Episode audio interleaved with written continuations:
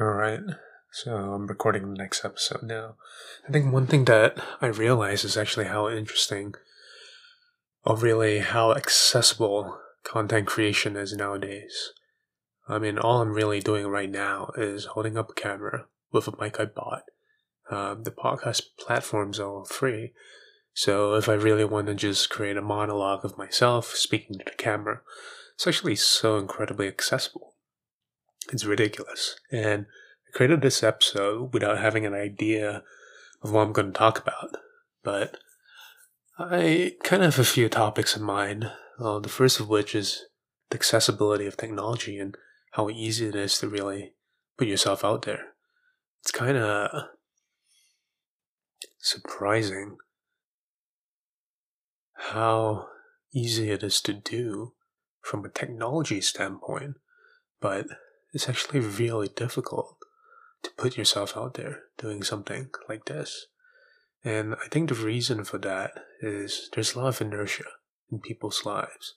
If you think about your daily routine, your daily habits, just like just do this for an exercise. Just take your day, take one day that you have, and break it down in terms of what you're doing on a day by day basis. And I think what you'll find is a lot of that is made of habits. A lot of things that you're doing that you don't really realize. And I think that's why I'm doing something to change a habit, like running or making content, just putting yourself out there is so difficult because the inertia is just so high and you're so comfortable just being where you're currently at that to push yourself out of that boundary would require a lot out of you. It's exhausting, it's scary, and not comfortable. And, you know, humans are want to stay comfortable in general once you find something that's comfortable. Uh, the reality is that a lot of good things happen at the edge of your comfort comfort zone, and you know that's that's kind of why why I decided to do this. Um, yeah. Um, well, I guess today another thing I have in mind is improv, uh, or you know, it's otherwise called as improvisation, improvisation, right? Improv for short.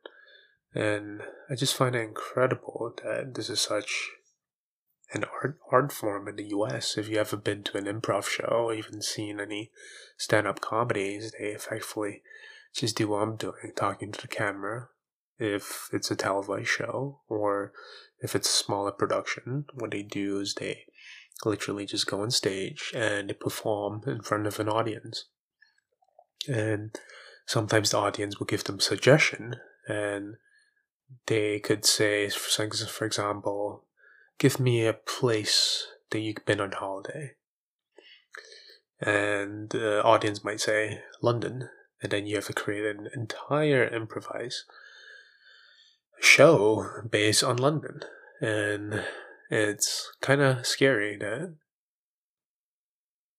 to actually put yourself out there in in that stage with everyone looking at you and you not being really sure what you're going to say. You haven't really practiced it. You know, it's like, and you got to perform that in front of good amount of people with potentially strangers. And I think people definitely do learn a lot when they do that, especially like right now. Um, I'm just holding this in front of the camera and just talking to the camera and with my mic pointing right at me super unnatural. You know, if you if you think about so much of what we do in modern society, it's all really not natural in terms of our genetic ability. It's talking to a phone, which is not a living thing, or talking to a camera, or going on Zoom and talking to a digital screen. It's not really, you know, innately human these are things that we kind of get used to, especially if we're adults or kids nowadays. They have phones when they were like, I don't know, five, six, and been playing with tablets since they were a little kid. it's just kind of crazy how technology is so ingrained in everyone's lives nowadays. Um, and I, I think I think a big thing is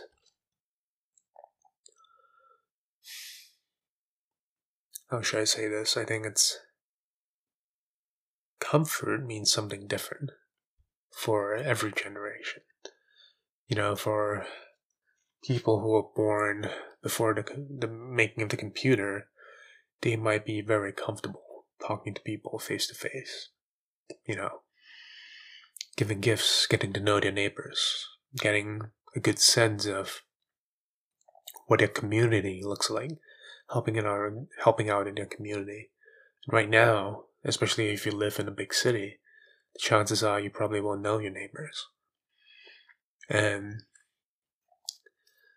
I think it's just such an interesting dynamic, but we don't know our neighbors, but we do know a lot of strangers online. For example, this podcast right now, I'm probably speaking into the void of really myself or potentially random strangers all across the world.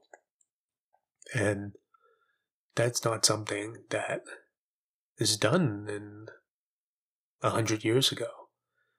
The concept of globalization, being able to fly across a country, being able to fly across continents, being able to have shipping containers that ship your stuff from China for dirt cheap prices due to the comparative advantage of economies that is insane.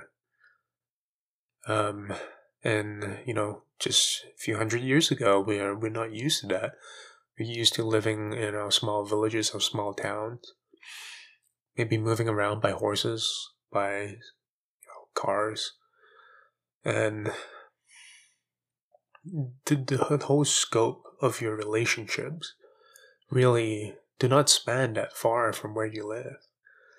Even if you travel to another town, maybe it's like what, 30 miles away, you know, 50 kilometers away. Right now, you can build a new life for yourself thousands of kilometers away, thousands of miles away, and your life would have been completely different because of the decisions you make.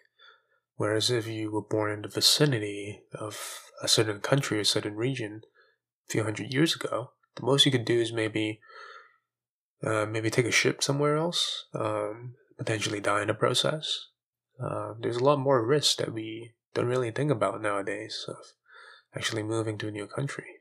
You can just go on a flight and know that things will be alright.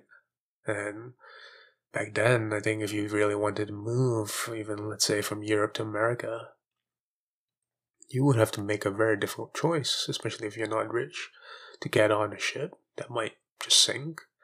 You might get a bunch of different diseases, and you might not even make make it through the journey. So I think I am grateful for the time period that I live, that I can just, you know, talk through my thoughts, kind of have this as like a therapy session almost. Just trying to get a sense of identity about the world and where I fit. And the ideas I want to articulate to express to a broad audience. So maybe some people can identify with what I'm feeling, and maybe some people won't. But you know, this will be out in the ether on different podcast sites, and maybe part of it is also trying to leave a mark, a legacy after COVID, right? Everyone has um, probably a lot of time to think about their lives, their emotions, the things they care about, and the fact that people do die one day. So, I don't know. I guess I guess we'll just have to see how this turns out. And I wish all of you all the best. And I think especially now I'm filming this in November, late November, early December. It's a time for reflection right? In terms of what you've done throughout this year in 2022. Um, what you think you've done well, what you think you wish you have done better, and looking forward to the future in terms of what you want to do to kind of better your life and you know happiness or emotions money wealth career. So many different aspects that everyone is struggling with that it's a common shared experience across people regardless where you live. And i just wish all of you have the same moment to slow down take a breath and really think about what it is that you want to really do. To take some risks if you can and make stronger relationships. Because I think at the end of the day, I realize from my position that relationships are the only thing that matters. And that was not what I felt, you know, maybe 10 years ago.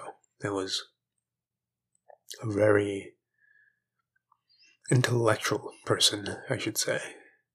I thought I could do everything by myself. I have the intellect to kind of achieve that. I have the capabilities. I don't need emotions. I don't need people. I don't need support. I'm fully self sufficient. And I think as you get older, you get the capacity to mature and realize